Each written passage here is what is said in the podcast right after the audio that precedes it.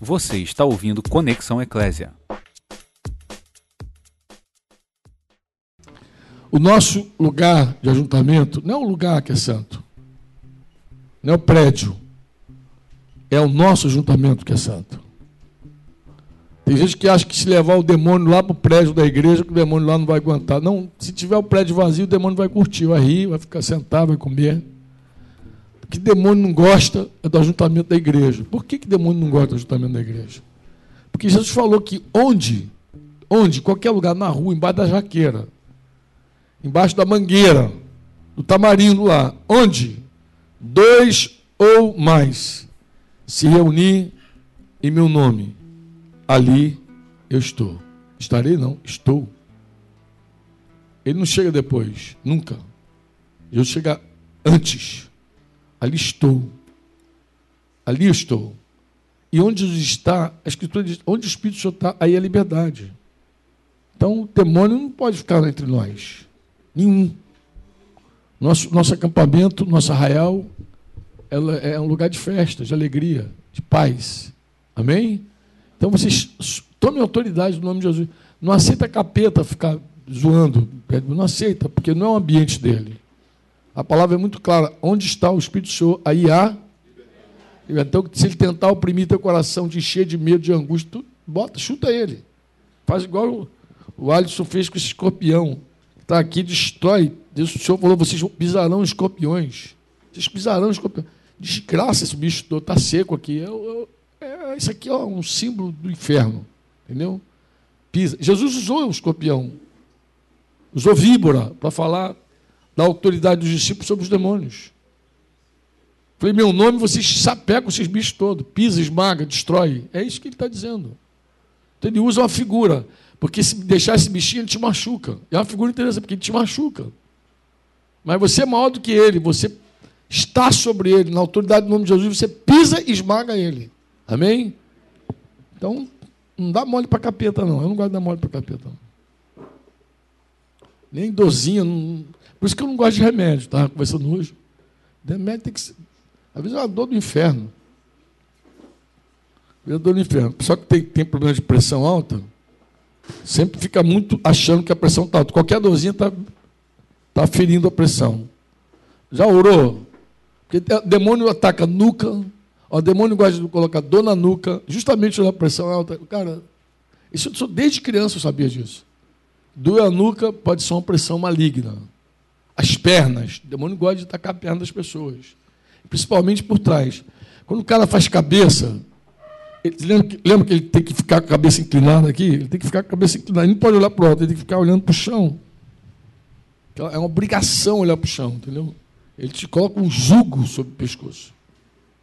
Os, de, os, de, os espíritos na, na Umbanda, Quimbanda, Candomblé, chama o, o, o, médio de meu cavalo. É meu cavalo. É o meu cavalo. Por que, é meu cavalo? Porque ele sobe em cima de você, te coloca a rédea e te domina. Então você é cavalo dele, entendeu? Mas Jesus não te chama de meu cavalo. Não é assim? Jesus não te chama. Ontem nós cantamos que nós somos o quê? Casa, dos templo do Espírito Santo. Corpo de Cristo filhos de Deus. Essa é a igreja. Amém?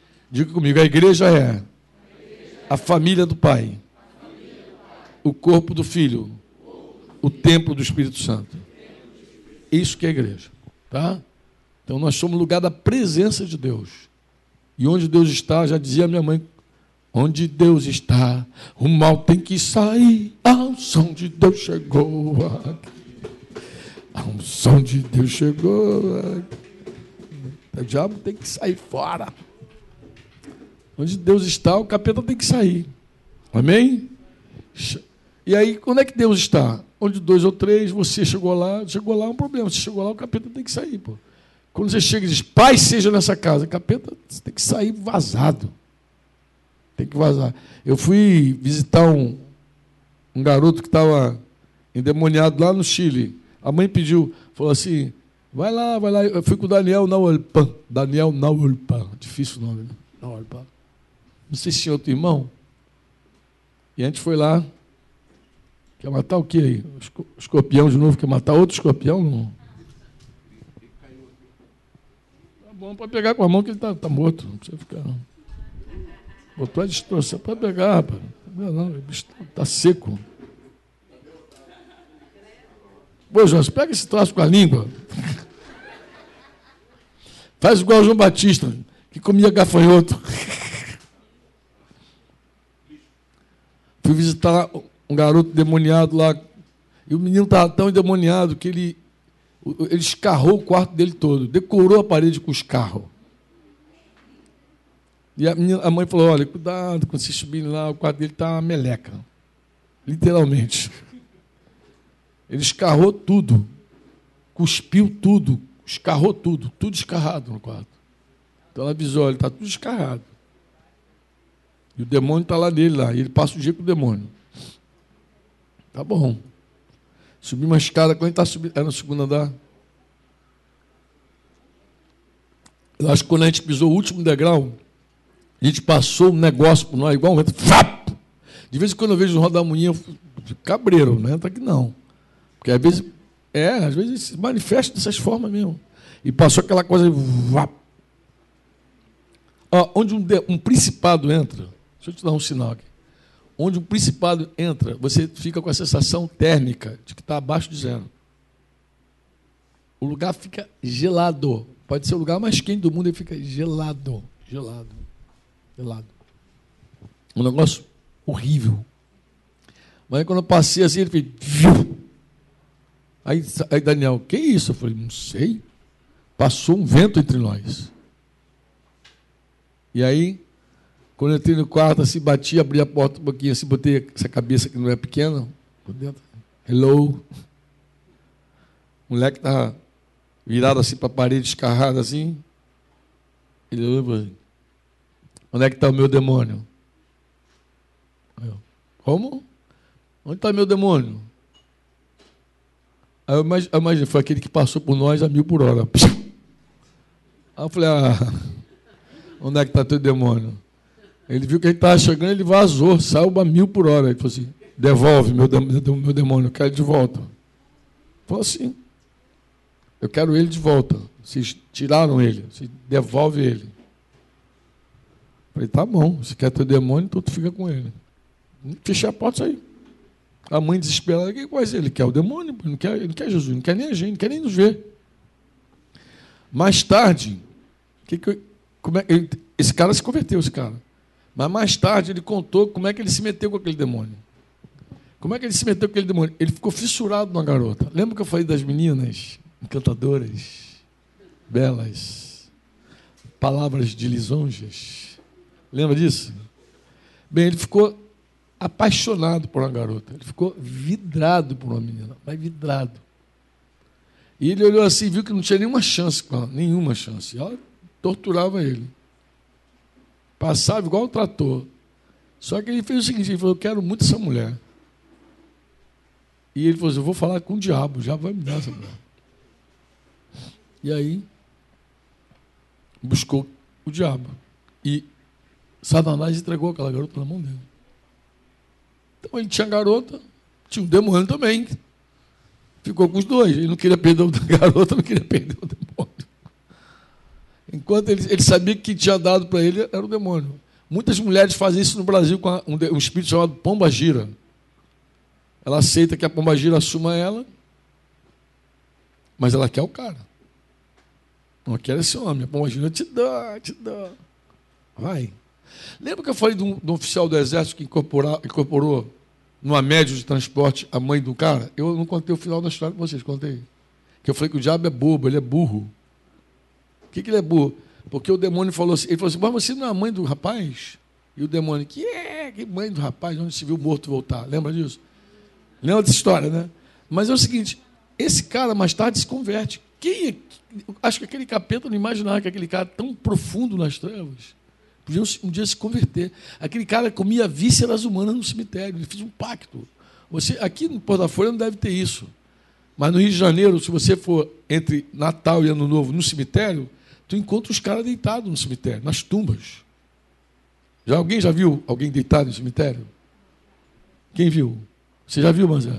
Já viu por causa da parentela ou porque tu foi no cemitério e viu? Ah, tua mãe era mãe de santa, aí tu viu. Então, como é que rola?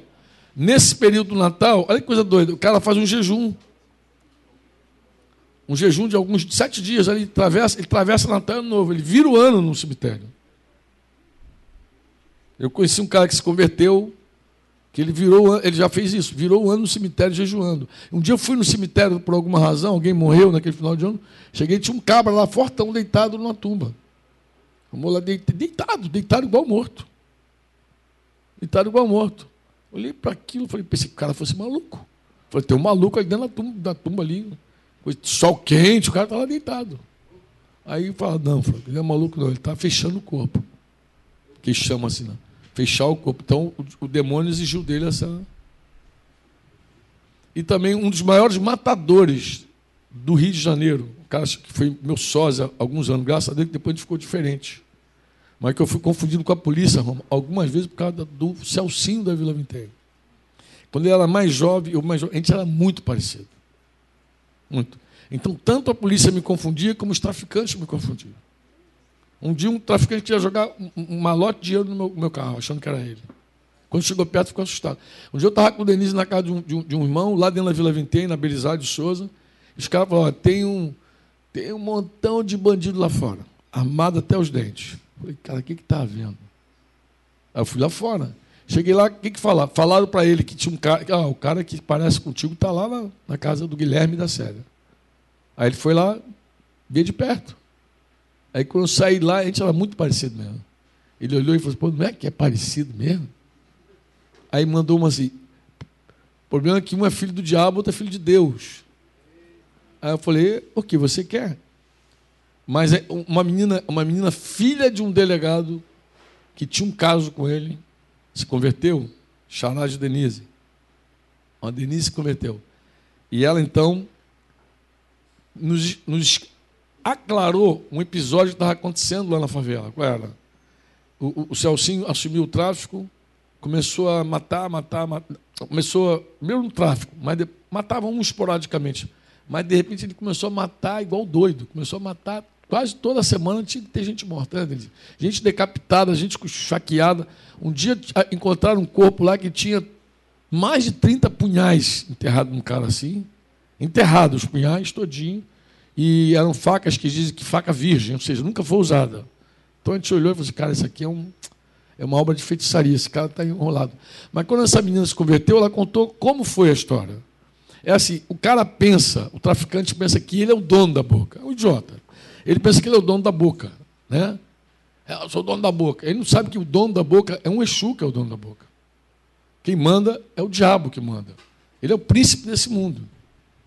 Lá na Vila Vintém, por exemplo, o saquinho de cocaína vinha com tridente carimbado. Se vocês sabem disso.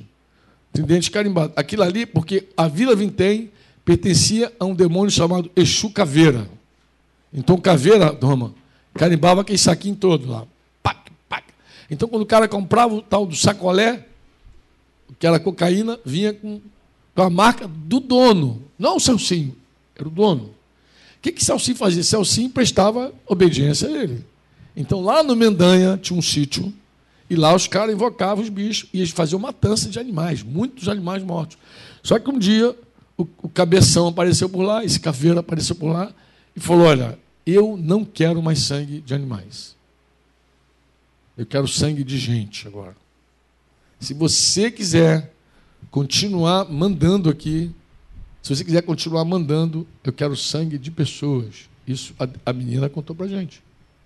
Ela estava lá nesse dia, naquele fogaréu lá, quando o capeta falou para ele. Aí acabou. Virou a agenda do cara matar pelo menos um por semana. Então matar, qualquer coisa era motivo de matar. A menina comprou droga, não pagou. Degola ela. E ela assim, chegava de manhã na padaria, tinha uma cabeça de uma garota numa pedra lá. Aí o que, o cara malvado. Até que está preso agora, está preso até hoje, está preso. Tá ainda segue preso, não, Romano, está preso. Mas assim, matou uma montoeira. Um dia eu estava com teu, teu primo lá, Antônio, e nós. Eu vi quando os caras arrastaram um garoto para o beco. Arrastaram o garoto para o beco. Aí eu falei, cara, Franco, vamos matar ele. Falei, vamos orar agora, Antônio. Travamos no meio da rua ali, começamos a clamar pelo garoto. Clamar, pedir misericórdia, Senhor, tem misericórdia dessa alma, tem misericórdia, tem misericórdia, tem misericórdia, e por fim, o garoto saiu de dentro do beco. Quando ele saiu, a gente viu que Deus respondeu a nossa oração. A mão, a mão do capeta caiu lá, por terra. O plano maligno caiu por terra. E ele foi solto. Mas a gente sabia que não tinha, essa, não tinha chance, não tinha conversa. Hoje tem um grupo de pastores lá no Rio de Janeiro que trabalham como? Eles têm uma conexão com o tráfico de drogas, assim, no sentido, não conexão para o mal. Eles têm. O, o, o, os caras lá têm o telefone do pastor. Então, quando o cara vai ser executado, ele dá uma chance para o cara de ligar para o pastor. Eu conheço alguns irmãos que fazem esse trabalho. Liga para o pastor. Se pastor chegar aqui em tanto tempo, eu te entrego para ele. E aí a correria dos pastores para chegar lá e tirar o cara da mão do traficante. Leva. O cara leva tipo uma carta de recuperação, o sujeito. Chega lá na casa de recuperação. Se o cara sair dali para o mudão de novo, morre. Não é assim, Dê? Não tem conversa. Principalmente aquelas comunidades que estão ali perto do sítio ali. Ali, se o cara disser, sou de Jesus hoje, e amanhã está no tráfico de novo, já era. Os caras não aceitam. Nem policial aceita Roma. Eu não sei se você sabe. Recente, um irmão me contou agora lá na casa de Daniel, nesse ano novo agora. Falou, um, um PM ligou lá para mim, perguntando quando é que o fulano se batizou. Como assim? Como é que Os caras pegaram um arrego lá, começou a distribuir o arrego. Sabe essa história? Tu não sabe, não? Começou a distribuir o arrego, o irmãozinho, e o cara convertiu, falou, não, não quero não. O cara, como é que tu não quer, rapaz? Aí começou a tirar a arma dele logo na cara, assim. Tiraram, qual é a tua? Como é que tu não quer? Que papo é esse, pô? pô a gente sempre racha. Não, agora eu sou de Jesus. O cara, de Jesus? De Jesus? Tu é de Jesus? Quando é que tu se batizou? Aí ele falou, data que se batizou, tá, tá. o que, que fizeram? Ligaram para o Henrique. Ligaram para o Henrique, que era o irmão que está. Tem um fulano aqui que disse que se batizou. Que dia foi que ele se batizou? O Henrique falou, como é que vai saber o dia que o cara se batizou, cara? Ficou no maior desespero lá com a esposinha lá procurando lá o, no Facebook a data que o cara se batizou. E graças a Deus, os caras fizeram umas duas ou três perguntas para ter certeza que o cara estava falando a verdade para liberar o cara. E falou para ele: Eu estou com a arma aqui. Se você não der a informação certa que coincidir com a dele aqui, ele não volta. Você na lata. No próprio telefone do irmão. E aí, assim, esse mundo bandido, entendeu? Mas o cara pensa que tem um homem mandando. Mas não tem um homem mandando. Tem um principado mandando. Tem um espírito mandando. Entendeu? E onde esses demônios se movem assim, eles, eles se movem e gelam, traz arrepio, traz um ambiente pesado, traz medo. Guarda isso, traz medo, terror. Medo. O ambiente do Senhor não tem medo, tem paz. Amém? Pai, então não, é, não aceita esse cálice, porque esse cálice do medo não é do Senhor. Não é do Senhor. Ó, não é do Senhor. O, o, o cálice do Senhor é outro. Você é capaz até de beber esse cálice do Senhor. Mesmo que haja sofrimento de dez dias, como a gente leu aqui. Mas é do Senhor, você diz, não, é do Senhor, você vai estar cheio de paz. Você encara a onda com paz. Do inimigo, você encara a onda com medo. Então é assim, um negócio muito punk, muito doido. Nem sei porque eu entrei nesse assunto. Mas é por causa do sonho da Tita, lembrei. Esse sonho da Tita é um sonho esquisito. Né? Gente está aí. Não aceita não, tá, galera? Qualquer coisinha, manda fogo. E não fica achando que você é menor, não, porque você não é menor. Jesus falou assim: em meu nome expelirão demônios, em meu nome curarão enfermos, se beber alguma coisa mortífera não faz dano algum, em meu nome curarão, expelirão, e até em nome de Jesus você estabelece a ordem no caos. Então, quando os capetas tiver a serelepe achando que estão mandando, você chega e dá ordem. Aquela saudação que Jesus mandou assim, que entra numa casa, a casa que você entrar, você declara o que na casa? Declara o quê? Declara o quê? Paz seja com vocês. Paz seja nesse lá. Paz! Acabou, negão. Os capetas têm que vazar, pô. Sai pela janela, pela porta, por onde tu quiser, tu sai, pô. Não fica aqui, não. Se insistir ficar, Tem que cair, pô. Em geral, quando insiste ficar, é porque a pessoa quer muito, entendeu? Essa história de capeta passar igual uma bala, o pai do Cidinho era um cara também que se envolveu muito com o espírito imundo na vida. E foi. O cara, um dia sofreu um acidente grave e ficou entre a vida e a morte. Cidinho falou, Franco, é, meu pai está internado no CTI. Vamos, eu queria que você pudesse ir comigo para entrar lá e orar pelo meu pai. Coisa e tal. Eu falei, claro, pô, vamos lá. E fomos juntos. E, eu, ele me deu a, a oportunidade de ir na frente dele. Ele falou, Franco, vai você primeiro. Eu fui, entrei no CTI. Cara, isso aí foi inesquecível, cara. Isso aí foi inesquecível. Cheguei perto do, do Sidão lá, entre a vida e a morte. Quando eu estendi a mão para orar, gente, saiu um troço dele. Mas tão violento que o troço tinha um ar-condicionado daqueles, tipo um móvel que fica no CTI. Imagina um móvel daquele, que uns, uns cinco caras que não mexem naquilo ali. Gente, o negócio foi assustador. Foi assim, ó, saiu do Sidão, bateu naquele troço e aquele ar-condicionado fez assim, ó, uh, foi uma explosão dentro do CTI. Ó, foi uma explosão tão forte que o pessoal lá fora ficou desesperado. Dia ficou.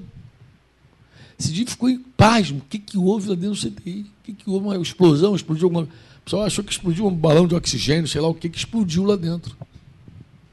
Quando eu saí, eu, eu, como eu percebi a situação, não, me não, não, não, não fiquei desesperado.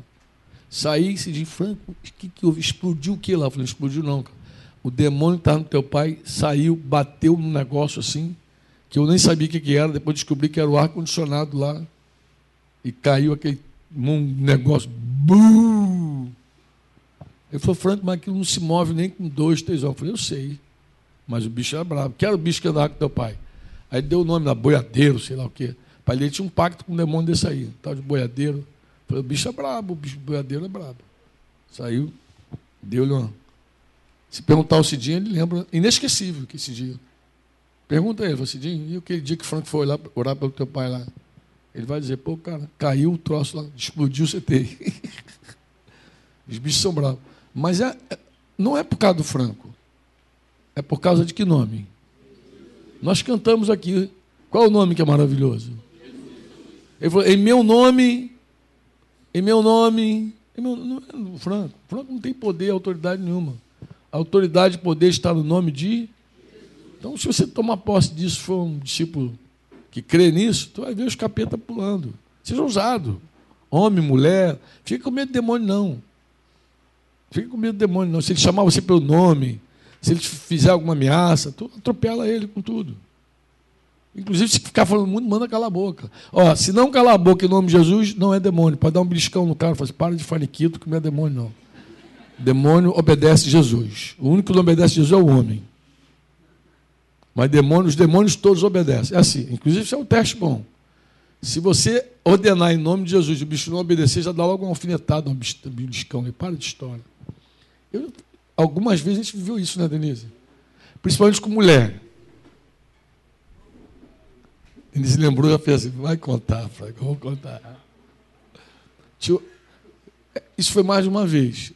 Assim, de uma mulher pegar um demônio e se atirar na mão dos irmãos, entendeu? E partir para cima do. Eu quero você!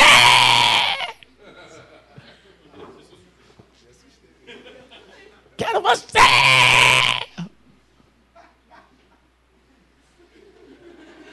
Demônio, ele falou comigo assim, Franco, se, se esse demônio. falou isso. Vou vou te expor. Ela falou assim Franco, se esse demônio falar de novo que quer você, ele, ele vai cair na força do meu braço.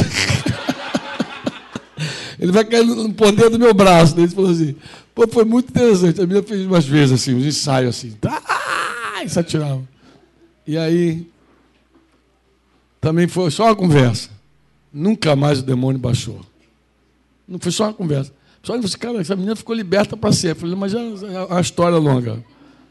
Mas assim, olha o drama dessa garota. Era uma menina muito carente, mas muito carente. E ela é, ficou grávida do cara e o cara abandonou ela na gravidez dela, meteu o pé. Nem nasceu tal, e um dia ela foi estar entre nós e caiu de verdade demoniada. Caiu endemoniada, os irmãos tiraram o demônio, mas quando ela sai, voltou em si, tinha, tinha, várias pessoas cheias de carinho com ela. E alguns irmãos também, cuidando, cuidando dela, assim, com uma atenção, como é que ele está bem agora, está legal, tá... ficou livre do demônio. Ela gostou tanto daquela experiência que quando não tinha mais demônio, ela mesmo fazia o demônio. Entendeu? Aí depois a gente teve que ter uma conversa e depois nunca mais teve nada. Um outro caso assim, semelhante era uma senhorinha, chamada Dona Pimenta. Cara, Dona Pimenta, meu irmão, uma figura. Pegava um demônio, cara. E ela pegava um demônio, e ela tinha uns três ou quatro filhos que ela levava para a reunião. Então ela botava assim, assim, você, sou infeliz, eu botei maconha hoje na tua mão. Os moleques ficavam tudo assim, tremendo. Aquela cocaína que você cheirou, fui eu que coloquei. Os moleques, meu Deus. E ela mulher, pegava o demônio e sacramentava os moleques, todos os moleques ficavam aterrorizados. Mas aí acontecia um drama com ela. Toda vez que a gente orava, o demônio saía, mas o demônio voltava. E os irmãos falaram, Franco, mas o que está vendo com essa mulher, cara? Toda vez o demônio volta. E ela, mesma coisa, levava os filhos, pegava o demônio, entregava tudo que os moleques tinham feito, entendeu? E os moleques ficavam tudo aterrorizados, assim, ah, com medo do demônio. Entre comillas, entre aspas. E aí, um dia eu falei para o senhor, eu não aguento mais ver a dona Pimenta endemoniada aqui com esse troço falando. Eu tive um discernimento que não era demônio. Então eu falei, ó, a próxima vez que ela cair demoniada, me chama. Não deu outra. Outra reunião, estava lá aqueles moleques de novo. Ela deu. Ah! E pegava, cara. E já os irmãos corriam para cima. E eu então fui calmamente, deixa ela, deixa. Fui lá, agarrei ela pelo pescoço, assim. Chamei baixinho, falei, Dona Pimenta, a senhora não precisa fazer isso, não. Ela, ah, falei que para com isso. Deixa eu explicar essa coisa para a senhora. seus filhos não vão se converter assim a senhora aterrorizando eles. Quem convence o homem do pecado, da justiça, do juízo, é o Espírito Santo. Botar medo no teu filho para ele abraçar Jesus não vai funcionar, dona Pimenta. Ela é verdade. Começou a chorar. Em suma, deu um abraço assim na velhinha, muito carinhosa. Deu uns beijinhos nela. Nunca mais ficou endemoniada. Os irmãos falaram assim, cara, Franco, que unção poderosa. Você foi o único cara que abraçou a Dona Pimenta, orou, ela nunca mais foi endemoniada. Eu falei, depois expliquei para os irmãos, né? Deixei um tempinho, um gosto assim. Eu era jovem. era jovem, mas deixei um pouquinho os caras assim, pensando na vida. Depois falei, querido, não era demônio. Não era demônio. Por isso que voltava sempre, tirava, voltava, tirava, voltava, mas não, não era demônio. Aquilo ali era um carmônio, a gente batizou de carmônio. Né? É uma mistura de carne com demônio. Então, nada, irmão. Falei pra caramba aqui, não sei porquê, Jesus. É que eu vou me lembrando dessas histórias, eu acho que vou se encaixando, né? Para deixar você claro o seguinte: que no nome de Jesus, todo demônio obedece. Se o demônio não obedecer, vai lá e dá um beliscãozinho, ele dá um grito. Né? Se ele gritar, tu vai ser vergonha, vai para outro lado, para de querer me enganar. Porque de verdade, não. Não é demônio. Demônio, todo ele tem que sujeitar a autoridade do nome de Jesus. Se você falar com o demônio no nome de Jesus, outra coisa que o demônio não fala, não fala de jeito nenhum, é que Jesus veio em carne. Se você pegar um demônio, atar o bicho e falar assim, fala comigo, ele, Jesus veio em carne, Jesus veio em carne, tu pode dar, dizer, vai, vai para casa se você vergonha. Porque demônio não fala isso nunca, nunca, nunca, nunca. Nenhum demônio diz que Jesus veio em carne, nenhum. Não sei por que, mistério. Embora a Escritura diz isso, né? Que eles não confessam que Jesus veio em carne. Oi? Lembrou alguma coisa aí? Alguém lembrou? Eles não confessam, mas aí tu pode fazer o teste também, esse teste é bom. Se você achar que o demônio está muito endurecido, você tá bom, o demônio, diga comigo, fala aí. Jesus vem em carne, Jesus vem em carne. Pá! Seu vergonha, que Jesus vem em carne? Tu não é demônio, coisa nenhuma. Porque o demônio não fala. Se você falar, diz comigo, em nome de Jesus, Jesus vem em carne, Hum, não fala. Trava. Os mistérios do, da, da obra de libertação. Negócio, uma coisa que eu não gosto no meio da igreja é de ministérios especialistas. Eu falo isso direto lá em Curitiba, né? É o cara que aprende tirar demônio, aí negócio, tudo dele é libertação. Aí aprende cura, tudo é cura. Aprende quebra de maldição, tudo é quebra de maldição. Não tem assunto, não tem outro assunto, é especialista. Eu não gosto. O reino de Deus não é como a medicina do mundo, que tem que ter especialista. Você tem que saber tudo. Você tem que conhecer sobre libertação, sobre quebra de maldição, sobre cura. O reino de Deus é pleno, entendeu? Você tem que estar equipado de tudo. O soldado tem que estar pronto. E aí manda fogo. E não, não, não, não, não tem nenhum ministério de caça-fantasma, caça-demônio. Para com isso. Jesus não era assim. Amém?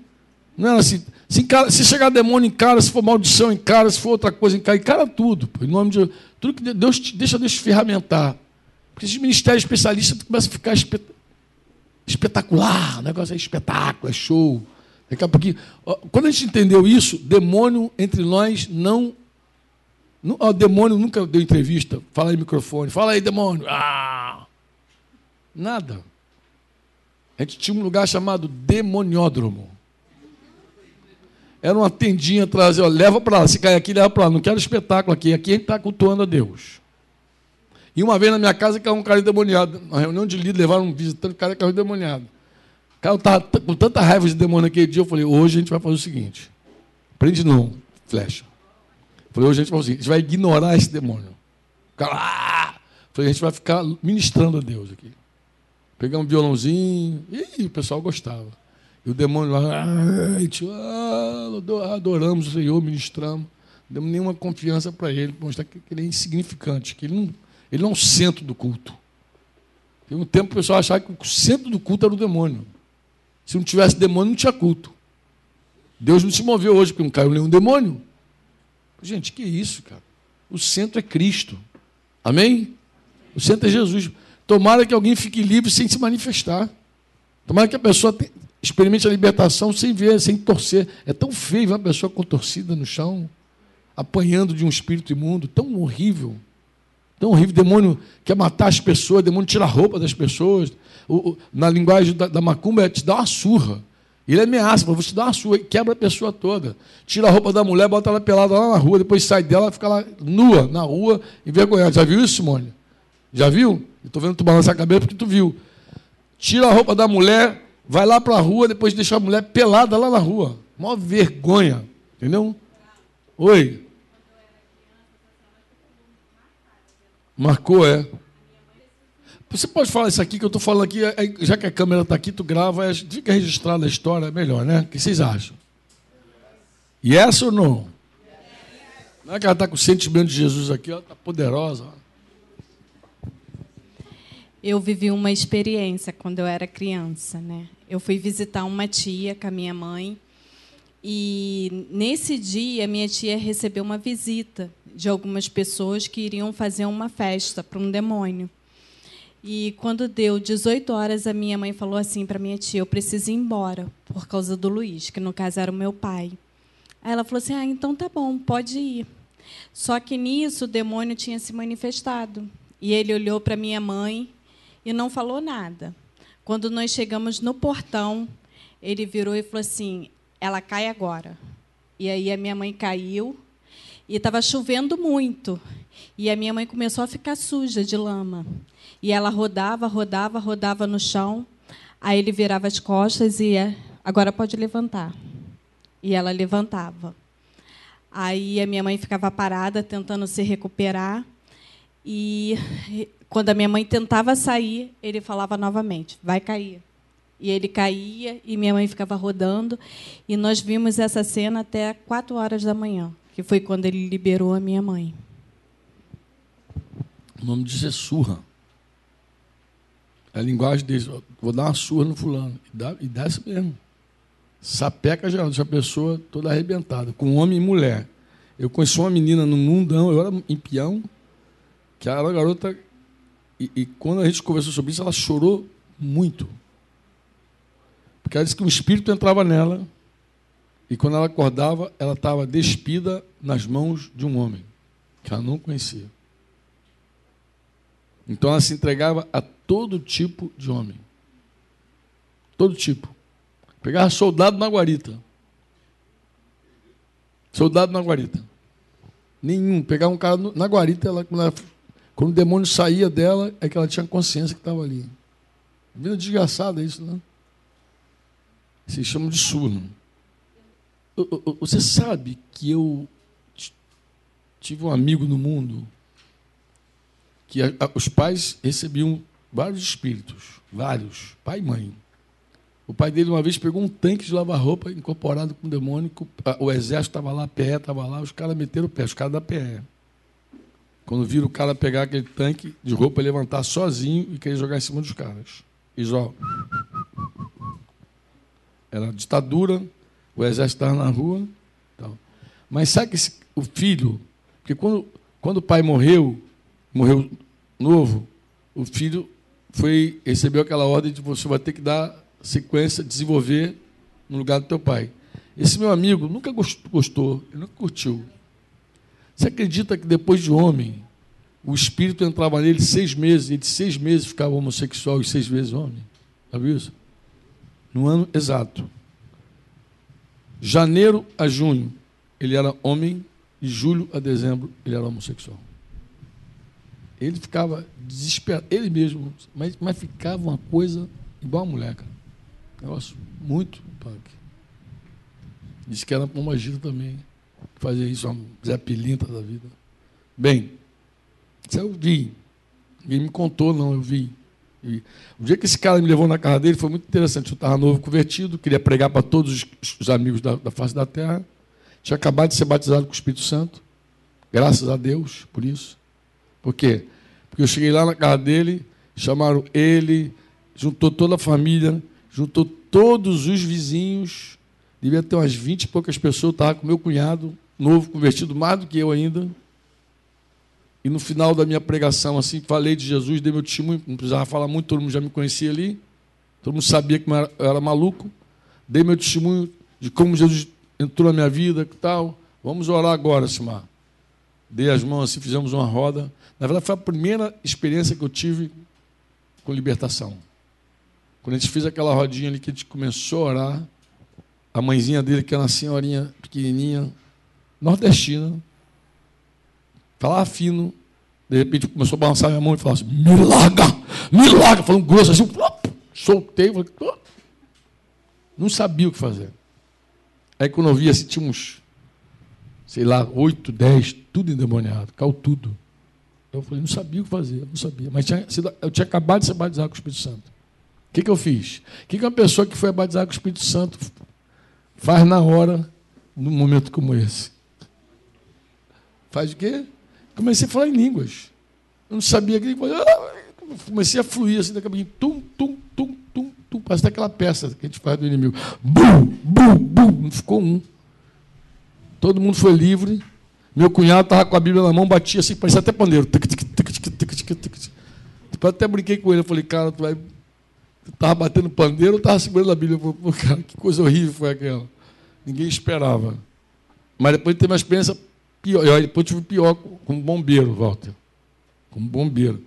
Um irmãozinho meu, bombeiro, foi comigo na, na casa do lado, pregar para um cara. E tinha um cara limpando peixe no tanque, uma peixeira. E eu estou ali falando com o cara e o cara. De repente eu vi que uma coisa ruim pegou o cara. Aí o cara pegou a faca e começou a dançar assim na minha frente. Quando eu procurei meu companheiro bombeiro, onde é que estava bombeiro? Meu amigo meteu-lhe o pé, cara. E o cara grandão, fortão, bombeiro, cara. Quando eu procurei, meu irmão, o cara começou a dançar com a faca, riscachão, fazer aquelas cerimoniais todinho. E eu falei, esse cara vai me matar, cara. Esse cara vai partir para cima. Mas aí eu, de novo, novinho, clamei por Jesus. Fechei o olho e falei, Jesus! Só vi o barulhinho da faca. Soltou a faca no chão e ficou, aí ele tortou todinho. Ah, demônio. É aí. Tantas histórias, né? Hoje foi o dia de contar história de demônio. Que isso, né? Aquela do Chile é legal, boa.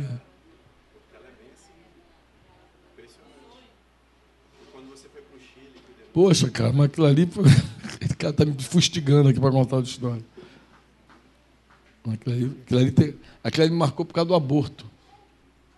Aquela história ali ficou viu para mim que eu vi que era a história era o aborto.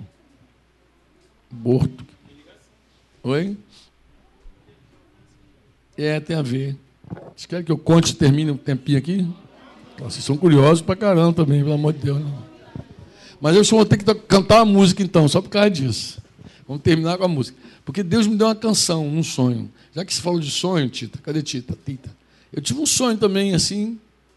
É... olha o sonho que eu tive. Sonhei que eu ia lutar numa arena. Eu estava na arena, a arena estava vazia. lá, e quando eu, eu vi meu oponente, era uma criatura pequenininha, assim, pequenininha mesmo, pequenininha, assim, magrelinho, parece que parecia, sabe aquele, aquele personagem do Senhor dos Anéis, aquele cara que fala Smigol? Precioso, lembra dele?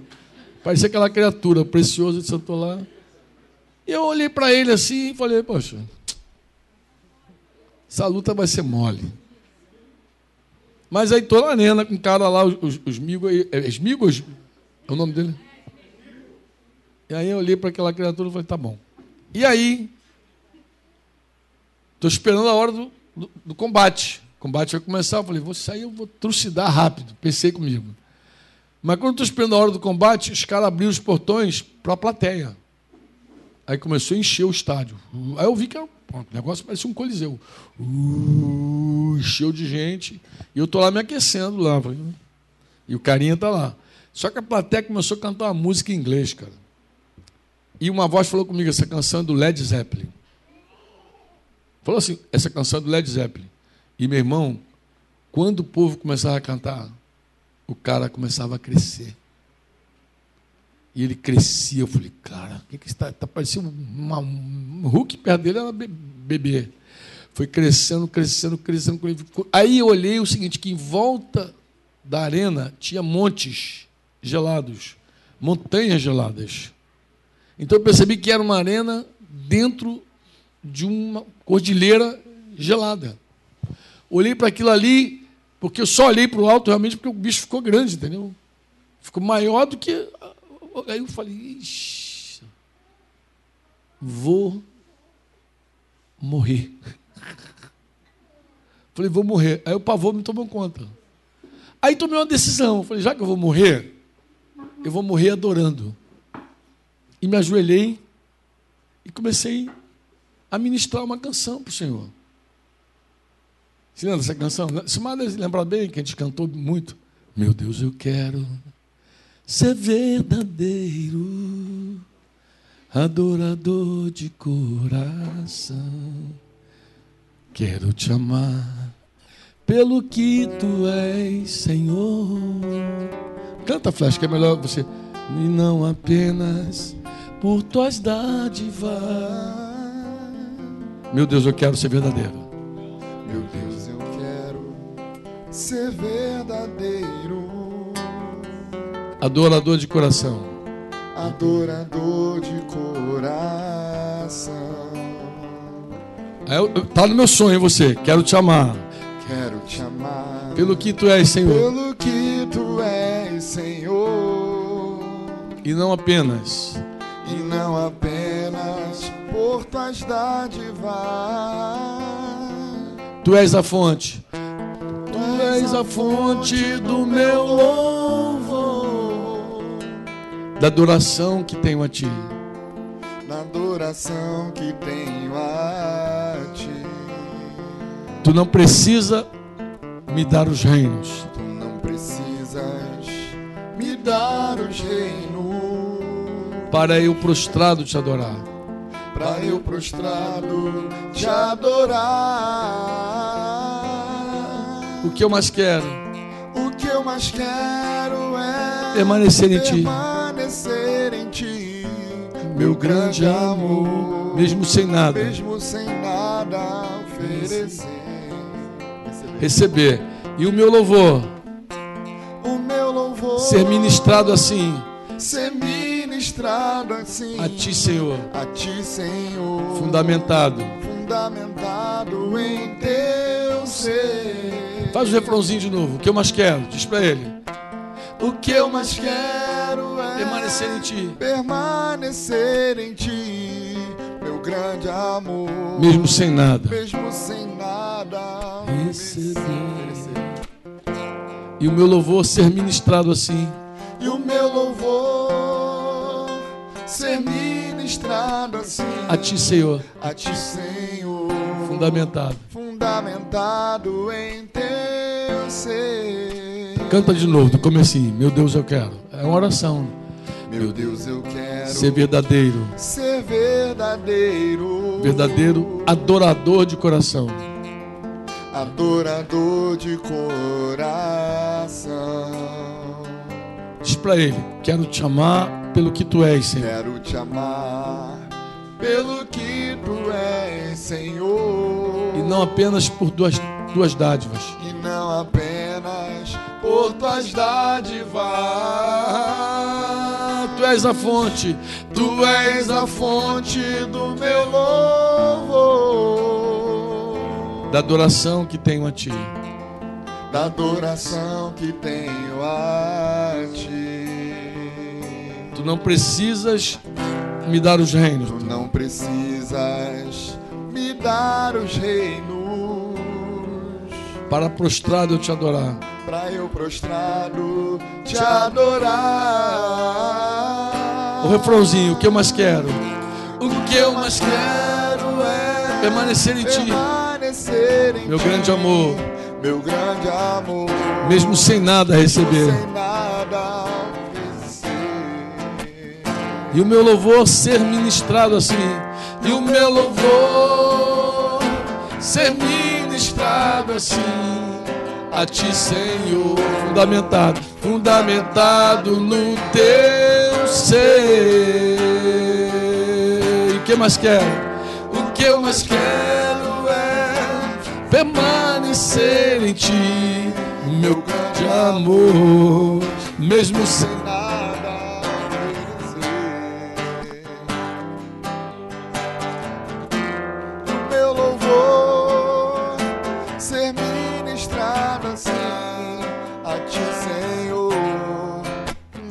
fundamentado em teu ser.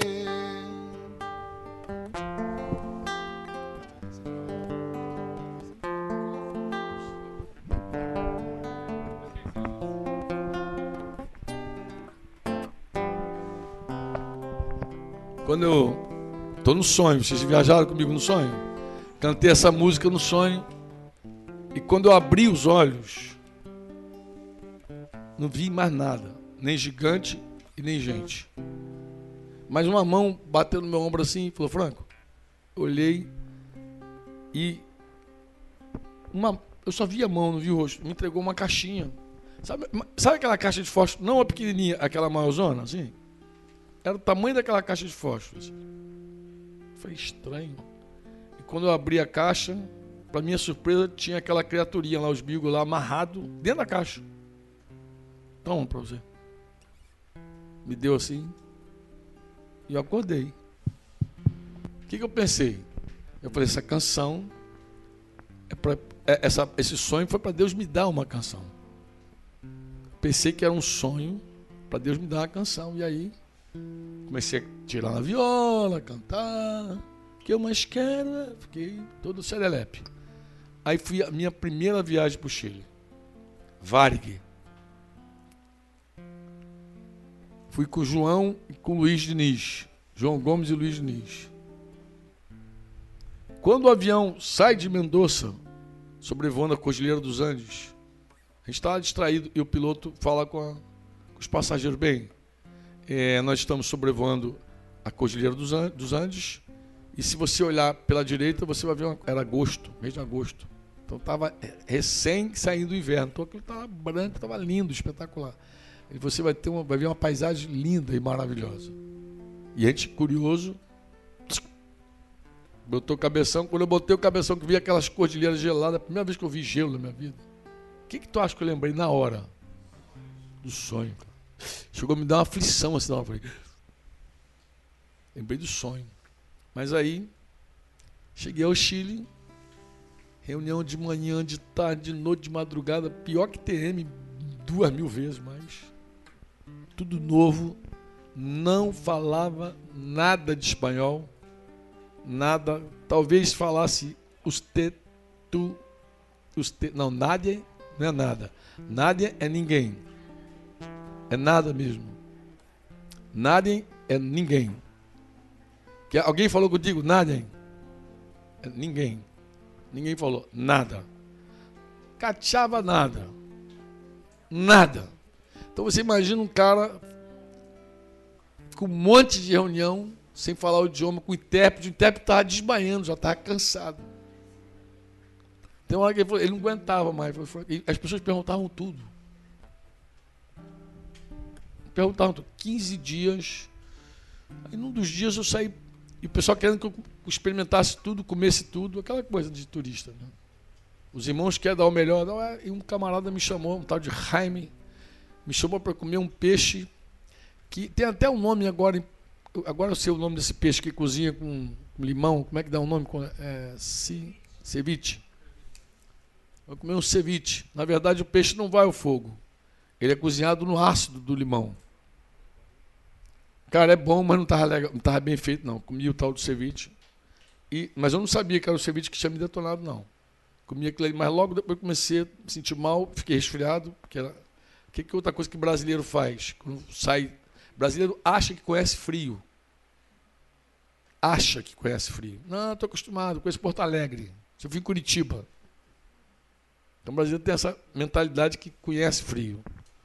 Aí sai para um lugar desse, meu irmão, agosto, estava congelado. E eu, quando você também não conhece frio, você não sabe se agasalhar para o frio. Então você não sabe usar as meias apropriadas. Você não sabe guardar a garganta. O chileno, mesmo bom chileno, fica igual ninja, meu irmão, no inverno. Só bota o olho de fora.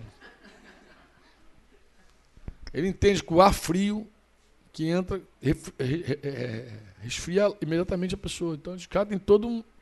Eles têm todo o esquema. O brasileiro não tem nada, o brasileiro é perdido de tudo. E aí eu fui nessa de primeira vez, novatão, não me preparei também para o frio adequadamente fiquei resfriado também. Então, febre com aquele tu-tu-tu, os caras associaram na hora. Esse cara está resfriado, dá para ele, alimenta ele bem e vitamina C nele. Os médicos lá, vai, manda vitamina, dá, alimenta bem. E eu comecei a piorar. Piorar. Mas tem um dado interessante, qual é? Eu fiquei hospedado na casa de um queridaço meu, Flores. Cadê o Gabi? Flores, por isso que eu gosto desse nome, Flores. Tu vai entender por que eu gosto desse nome. Flores. É Rafael Flores, Rosita Flores, Jonathan Flores, Christian Flores, todo Flores lá. Lídia Beth Sabé Flores. Toda a família Flores. E a família Flores me, me, me hospedou lá, Gabi. Tá? Não, você tu vai, tu vai entender melhor agora. E ele me hospedou com muito carinho, alto nível. E tinha uma casa em frente que já tinha suportado lá quantos terremotos. E ele falou, Franco, tu fica ali que já passou tantos terremotos que ele não tem problema de terremoto. E tinha um quartinho bem pequenininho, bem pequenininho mesmo. Que era bem assim na saída. Em geral, aquelas casas não tinham banheiro dentro. Tudo era fora. Muito difícil no inverno, inclusive, Ficar com vontade de fazer xixi era melhor fazer xixi na cama no inverno. Que era um ritual, você se agasalhar todo lá fora para fazer xixi, nem pensar.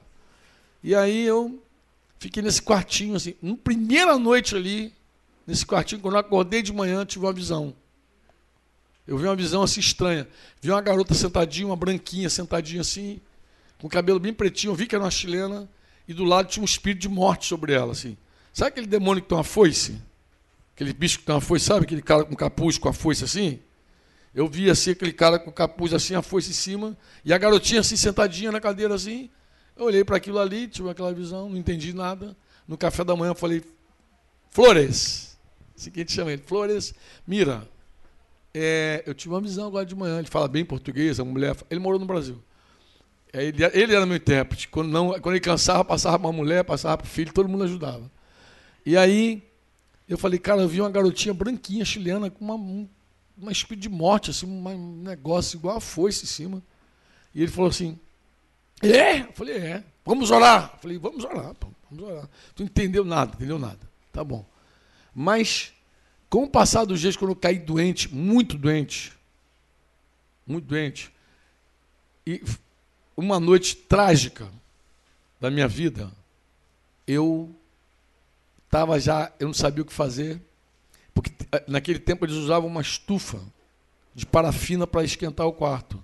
Só que a estufa é, é o seguinte: é, não pode ficar totalmente fechado, porque senão o fogo consome teu oxigênio e tu morre sem oxigênio. Então tinha que ter um esquema de porta aberta com fogo, para dar uma aquecida, uma meio aquecida. Nossa, meio complexo. Difícil para a gente também tocar o negócio.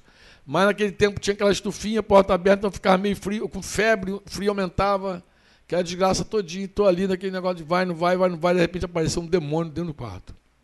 Cara, que coisa horrível. Horrível. Eu entendi como é que Satanás levou Jesus no pináculo. Porque Satanás pegou Jesus e levou no pináculo do templo, mostrou todos os reinos para ele e falou: tudo isso é teu se tu prostrado me adorar. Eu entendi. Eu te dou tudo. Cara, ele fez assim na parede, assim, ó. Ele falou assim comigo, assim, ó. Você está no meu trono. Sai do meu trono. E eu aterrorizei, eu fiquei com muito medo.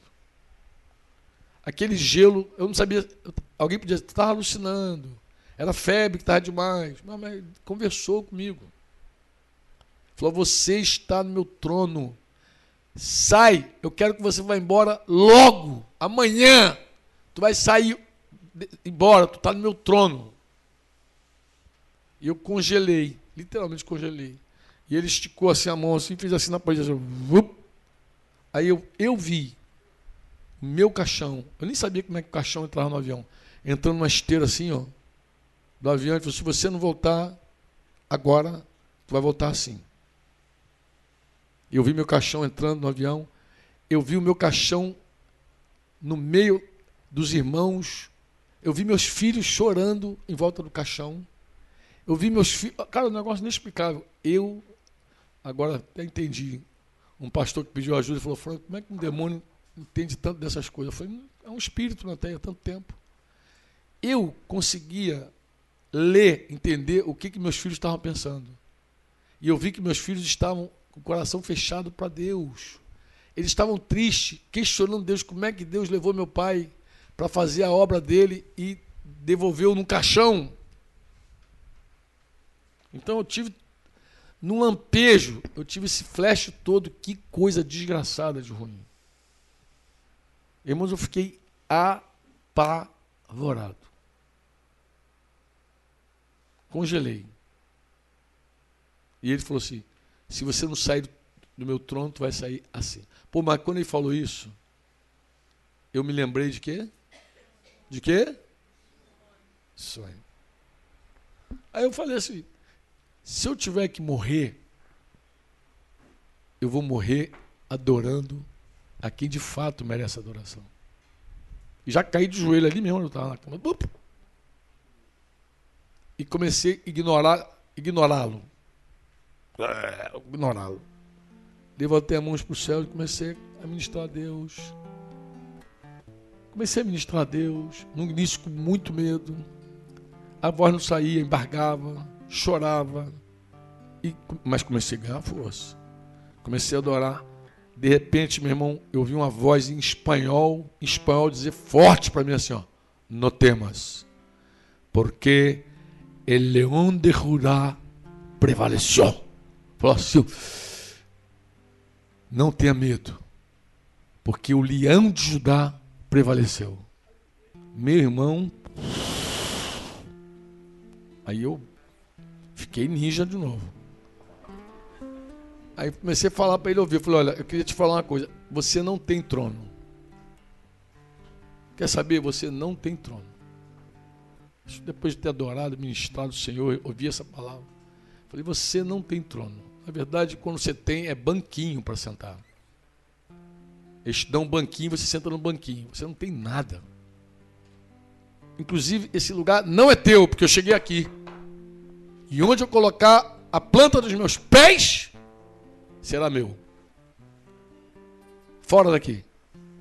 Em nome de. Aí bati no bicho expulsei aquela coisa da minha vida. E fui cheio de Espírito Santo. Cheio do Espírito Santo. Aí o Espírito Santo começou a ministrar na minha vida assim. A primeira coisa que Deus falou comigo foi: Você não, o teu problema não é esse resfriado. Estão diagnosticaram errado o teu problema. Você está com uma infecção intestinal. Aí me lembrou o ceviche. Falou: Olha, você vai fazer assim. Você vai falar com Flores, com Rafael Flores. Flores. E Rafael vai chamar a mãe dele, que era a dona dessa casa onde eu estava hospedado de frente a dele, aquela senhorinha lá, bem velhinha. E o Espírito Santo falou comigo assim, irmãos, olha, o Espírito Santo falou, ela é enfermeira. E ela vai te aplicar duas injeções, duas. Nenhuma, nem três, duas. E quando ela você tomar a segunda injeção, fica tranquilo. Mas eu falei, mas me cura. Por que, que tu não me cura? Não. Eu entendi claramente a instrução do Senhor. Não quis mais dormir, atravessei para a casa do Rafael. Tinha uma loucinha lá ainda da noite anterior que a gente tinha comido alguma coisa. Comecei a lavar aquela louça ali, ainda escuro, ainda clareando o dia. Ali meio, meio frio, meio, mas bem, bem cheio de Deus. Rafael saiu do, do, do quarto. O que passa? Falei, cara, é, eu comecei a contar para ele, esse cara tinha uma experiência com Deus agora, mas também tinha um demônio brabo lá, tal. Aí ele, é, é. Pô, eu tava preocupado contigo, cara. Você tava muito mal, muita febre, falou. Tava pensando, tem que fazer alguma coisa pelo Franco, coisa e tal. Né? E eu falei, cara, mas Deus entrou na situação. E aí, primeira hora, a gente preparou uma coisinha assim, um café, uma coisa. Sentei com ele, comecei a narrar toda essa história que eu estou te contando. E ele falou assim, puxa, Franco, eu vou te falar, que passa. Eu falei, o que, que passa? Eu falei, esse quarto que está hospedado, a gente não hospeda ninguém. Eu falei, como assim? Eu falei, ninguém fica lá uma noite. Como assim, assombrado? O quarto assombrado dos flores. Como assim, Rafael? O que, que acontece? A minha mãe é enfermeira. Ah. A minha mãe sempre fez abortos aqui todos esses abortos dessa comuna aqui é com minha mãe. Sabe que minha mãe está velha? Até hoje vem garoto, gente aí atrás dela para abortar. E é tudo naquele, foi feito tudo naquele quarto. A cama é a mesma, os móveis são os mesmos. Tudo, todos os abortos foram feitos naquele quarto que eu estava dormindo. Eu falei, mas por que que, por que, que tu me colocou lá então, Rafael? Ah, eu, eu queria saber se tu era um homem de Deus mesmo. Falei, mas você não podia ter pelo menos me falado? Aí, não, mas aí pra... eu não quis falar, né? Porque se eu falasse, talvez você não quisesse ficar. Eu amado. Em nome de Jesus, se tivesse, podia ter me falado, Franco, tem um demônio lá dentro, lá tem um cara que diz que tudo é dele. Baal é uma figura muito interessante das escrituras. É um, é um demônio que tem um ventre aberto. Em geral, ele, ele, era, ele era ele era construído assim. Algumas vezes era o metal, né? Fazia aquele barrigão aberto, os braços aqui em cima, e as pessoas sacrificavam crianças a ele. Bebê. Botava os bebezinhos, tocava fogo lá dentro, botava os bebezinhos no braço e os bebezinhos, puf, na barriga dele. Puf, na barriga dele. Puf. Por isso que eu não gosto de, de mosca. Porque diz que Barral é o senhor das moscas e pluf, pluf. Então, esse demônio sempre comeu criança. Ele sempre se alimentou da morte de feto de criança, sempre. Eu vi aquele filme do aborto ali, é, é, é quase impossível não associar com essa história. Eu entendi. O que eu entendi? Ele fez um. Ah, ele não falou trono, ele falou que era meu altar. Ele falou: Você está no meu altar. Depois falou meu trono, mas ele falou meu altar. Esse é o lugar do meu trono. Está no meu altar. Eu entendi por que, que era altar. Eu falei, é um altar de sacrifício. Aquela cama que eu estava deitado era a cama onde as meninas iam lá grávidas. Então, quando eu vejo uma situação de aborto, eu nunca vejo ciência, eu só vejo demônio. Quando eu vejo tráfico de droga, eu nunca vejo um problema social, só vejo demônio ali. Só vejo demônio. Ah, demônio. Pode, pode investigar. Tem um capeta lá que manda. Eu não vejo. Eu não consigo associar. Por tudo que, por todas as experiências, por todas as constata, constatações. Então, ele me explicou tudo. Aí eu falei, olha, eu tenho uma instrução de Deus, qual é? Tua mãe precisa me ajudar. Diz que fala com ela que ela vai me aplicar os negócios aí. Ele foi lá e a mãe dele me mandou aplicar duas injeções, não popou, inclusive. Ela fez questão, inclusive, de aplicar. A velhinha. Não treme a mão, não, mas só não, pensa comigo. E pá! Eu doeu pra caramba. Mas na primeira eu já estava bem. A primeira injeção foi suficiente, mas como Deus falou comigo duas, e ela falou duas, eu fui para a segunda, meu irmão. Todo quebrado, mas fui. Falei, do outro lado, minha senhora, porque esse lado não dá nem para sentar. Ela aplicou do outro lado. E fiquei bem. Agora, não só isso, o quarto ficou limpo. Depois todo mundo ficou no quarto. Depois passou para Lídia, depois passou para John, todo mundo virou o dono do quarto. Ficou limpo. E essa história ficou a história que marcou nossa presença no Chile. Nossa presença é marcada por essa história. Por isso que os irmãos lembraram aqui e pediram para contar. Né? Conta essa história. Mas eu quero terminar com a canção, pode ser? Pode ser? Já que vocês pegaram. No... A primeira pessoa que gravou essa canção foi o Simar. Cadê Simar? Foi arrebatado de novo? Não tem churrasco hoje, pô? Não tem churrasco. Roma não está fazendo churrasco aqui, pô? Tu lembra que tu gravou essa música, não é, Simar? Foi você que gravou. Gravou no discão ou no disquinho, no CD? Ah, já era CD, né? A gente não fez discão com essa música. Não. Profanizando com a Rapa não tinha essa música, não, tinha? Era aquele CD. Não, é por fim. Bruno gravou para a campanha dos 40 dias nosso lá. Aí Bruno gravou. Eu não sei onde tá essas gravações. Mas o Simar gravou, a voz do Simar. Meu Deus, o que? Foi a, ó, a gente estreou Simar com essa música, não. A gente estreou ele. Qual que está no Spotify? Essa música está no Spotify, não? Verdadeiro Adorador? Tá não, eu nunca ouvi, não tem essa música. Não. Então, como é que está no Spotify? Vocês nunca me passaram o endereço dessa música. Tá, tá passando? Ah, nem sabia que estava no Spotify. Por isso que não está na minha lista, na minha playlist. Bem, é legal também que você ouvindo a música, tu vai conhecer a história, né? Tu vai linkar logo com o testemunho da história. E eu que pensava que era só uma música para. Deus me deu um sonho por cada música. Não, na verdade, Deus me deu um sonho para falar comigo. E dizer: olha, a chapa vai esquentar para o teu lado. Segura. Vamos lá ver se você aprende a letra. Meu Deus, eu quero ser verdadeiro. Meu Deus, eu quero ser verdadeiro. Adorador de coração adorador de coração. Quero te amar pelo que tu és, Senhor. Quero te amar pelo que tu és, Senhor. E não apenas por tuas dádivas. E não apenas por tuas dádivas.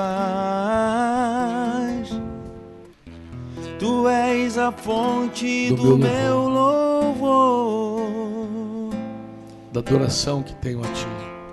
Da adoração que tenho a ti. Tu não precisas me dar os reinos. Tu não precisas me dar os reinos. Prostrado te adorar. Para prostrado eu te adorar. O que eu mais quero? O que eu mais quero é permanecer em ti, permanecer em ti. Meu grande meu amor, grande amor. Mesmo, sem, mesmo sem nada receber. O meu louvor, o meu louvor, ser ministrado assim, ser ministrado assim. A ti, Senhor, a ti, Senhor, fundamentado no teu fundamentado ser, no teu ser. Deixa eu explicar isso, fundamentado no teu ser. Eu entendi Acho que quando nasceu o livro Achei Davi, isso ficou muito claro para mim. Foi nesse tempo aí que Achei Davi apareceu. Eu entendi que a nossa adoração não está fundamentada no que Deus faz. O louvor a adoração não. O louvor se fundamenta muito no reconhecimento do que Deus fez por nós. E Deus faz muitas coisas por nós, por isso a gente louva o Senhor. Mas a adoração não depende disso. Nós adoramos a Deus por, pelo que Ele é, pelo ser de Deus, por Ele ser quem Ele é. A gente não adora pelo que Deus faz, a gente adora por quem Deus é. Quando Davi perdeu aquele filho, a mulher grávida, ela lembra do pecado, a mulher do pecado dele, grávida, ele amou aquela criança tanto.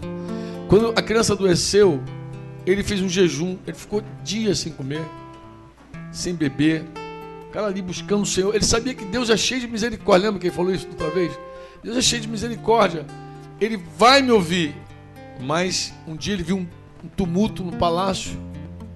E ele perguntou: O que está havendo aí? E os oficiais dele, alguém lá responsável, falou: Olha, majestade, a gente não queria falar, mas. Ele, a criança morreu. Morreu. O que, que Davi fez? Diz que ele se levantou, se limpou, trocou de roupas, não comeu, não bebeu, não se alimentou, não, não quebrou o voto dele. Entrou diante do Senhor e adorou o Senhor. Esse homem, Davi, Deus chama ele de homem segundo o meu coração. Um assassino, um adúltero. Cara, todo estrupiado com a história ruim a. Vaidoso, fez um senso vaidoso. Ninguém conhece Davi como o assassino, adúltero, vaidoso. A gente só conhece Davi como o homem segundo o coração. Sabe por que, que o título do livro é Achei Davi? Sabe não? Porque Deus falou isso sobre ele. Achei Davi, meu servo. O santo óleo ungi. Ele vai fazer toda a minha vontade na sua geração. Que coisa, né? Achei Davi. E eu lembrei que quando Deus fala achei Davi, eu me lembrei de Jesus falando: o Pai procura verdadeiros adoradores que o adoram. Eu falei, por que, que Deus fala achei Davi? Porque ele achou um adorador de verdade. E adorador não adora pelo que Deus faz. A adoração dele se fundamenta a ah, esse livro aqui. A adoração dele se fundamenta em quem Deus é. Se Deus vai fazer, não vai fazer, se ele vai dar, se ele não vai dar, ele segue sendo adorado. E foi isso que Davi fez, provou isso quando ele foi diante de Deus, adorou, mesmo perdendo um filho amado. Ele seguiu adorando o Senhor. Adoração não se fundamenta no que Deus faz. Por isso, fundamentado no teu ser. Fundamentado no teu ser. Eu te adoro porque tu és Deus. Eu te adoro porque tu és quem tu és. Entenderam? Daí eu canto, fundamentado no teu ser. Entendi isso muito claramente. Que hoje o Senhor nos encontra aqui. Amém? Amém. Que o Senhor possa dizer, achei. Fala o teu nome. Elcimar. Tu já viu que a capa do Achei Davi? Flecha que fez a capa. Para variar. É uma lupa procurando vários nomes. Se bobear, o meu está aqui também. Leonardo, Rosilene, Carolina, Estevão, Nicolau, Joelma, Luciana, Michele, Osmar, Flávio, Bernardo, Eduardo, Yasmin, Cássia, Amanda, It, tantos nomes aqui. Cara, tem tanto nome aqui, meu. Suzana. Oi? Tá aqui escurinho aqui, Sérgio Franco. Ele aproveitou e botou ali. e aí ele vai procurando, procurando. Não, a minha oração. Eu falei uma coisa aqui para uma menina. Ah, obrigado, Espírito Santo. Eu tenho que falar isso. A gente estava tomando café, eu falei: se Deus falasse contigo assim, pede o que você quiser. O que, hoje, o que você quiser, o que você pedir, eu vou fazer. Ele falou isso com quem? Salomão. A gente está falando de Salomão. falei, lembra que uma vez Deus pegou Salomão e falou: Salomão, o que você pedir hoje, eu faço. Pede o que você quiser. Eu falei, irmã, imagina que Deus falasse contigo. Pede o que você quiser. Com quem que eu falei isso aqui, à mesa, tomando café? Quem se lembra? Foi contigo, Lidia? Tinha mais gente, mas eu falei contigo. Imagina, Lidiane. Deus falando, pede o que você quiser. Imagina que Deus está falando contigo hoje. O que você pedir hoje, eu vou fazer. Pede. Salomão, então, estava na responsabilidade de um grande povo. Ele pediu a Deus o quê? Sabedoria. E Deus falou com ele: Por que você pediu sabedoria? Não pediu fama. Não pediu riqueza. Eu, além da sabedoria, vou te dar fama e riqueza. E deu a ele mais do que o que ele pediu. E porque Deus achou que foi, foi boa a oração dele. Mas vamos fazer de contas que Deus fala assim contigo hoje. Pede o que você quiser. Agora deixa eu te fazer uma pergunta.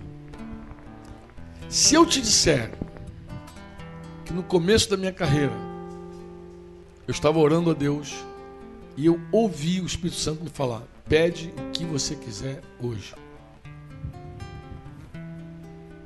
Eu vou fazer. E foi um teste muito medonho, porque eu estava numa pindaíba de dar gosto. Sabe quando você está naquele desertão mesmo, faltando tudo na tua vida? Eu orando assim, eu não estava orando, eu estava desesperado, pedindo a Deus um milagre, socorro, tantas coisas que eu precisava. E Deus falou: pede o que você quiser. O flash. Eu fiz uma oração que eu não me arrependo jamais. Olha ali, ter creio que o Espírito Santo me deu isso como um presente. Eu falei, Senhor, eu quero ser um verdadeiro adorador que te adora em espírito, em verdade. Não quero nada. Quero nada. Eu só quero te adorar de verdade. Oh, Não importando as circunstâncias, os problemas, quero seguir te adorando. Não quero mais nada. De vez em quando, o Senhor me lembra isso. Principalmente quando eu estou passando por alguma tormenta. Que eu busco sentido no vento, na tempestade. Que eu busco entender o meu momento. Deus me lembra a minha oração. Deus fala, lembra que você pediu. Estou trabalhando. Eu acredito que Deus segue trabalhando até hoje. Deus. A minha vida. Amém. Ele quer me fazer um homem segundo o coração dele. Glória a Deus. Eu quero ser encontrado pelo Senhor. Quero que essa lupa aqui, que está em Davi, desça mais um pouquinho. E acha que Sérgio Franco quero, eu quero só isso. Não quero mais nada. A Deus. Isso é fundamentado no teu ser. Eu queria explicar, desculpa. Meu Deus, eu quero ser verdadeiro, adorador de coração.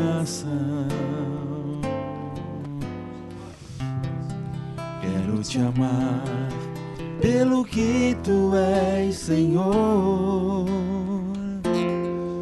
e não apenas por tuas dádivas. Tu és a fonte do meu louvor, na adoração que tenho a ti. Não precisas me dar os reinos para prostrado eu te adorar.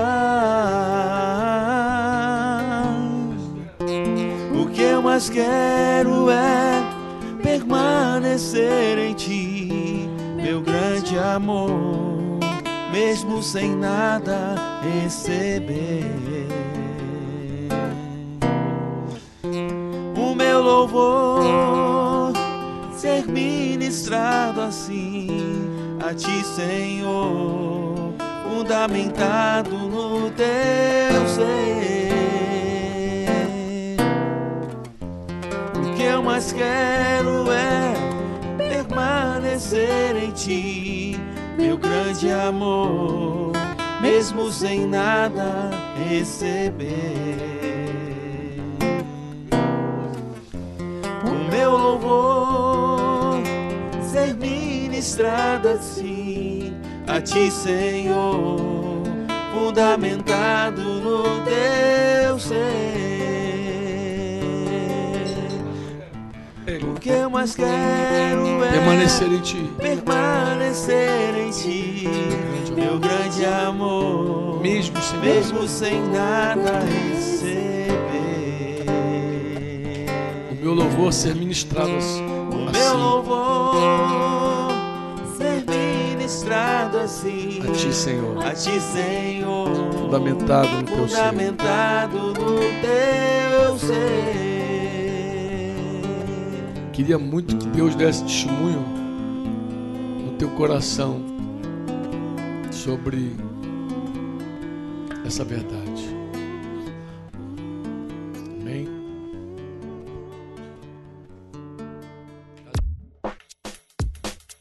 Este foi mais um programa do Conexão Eclésia.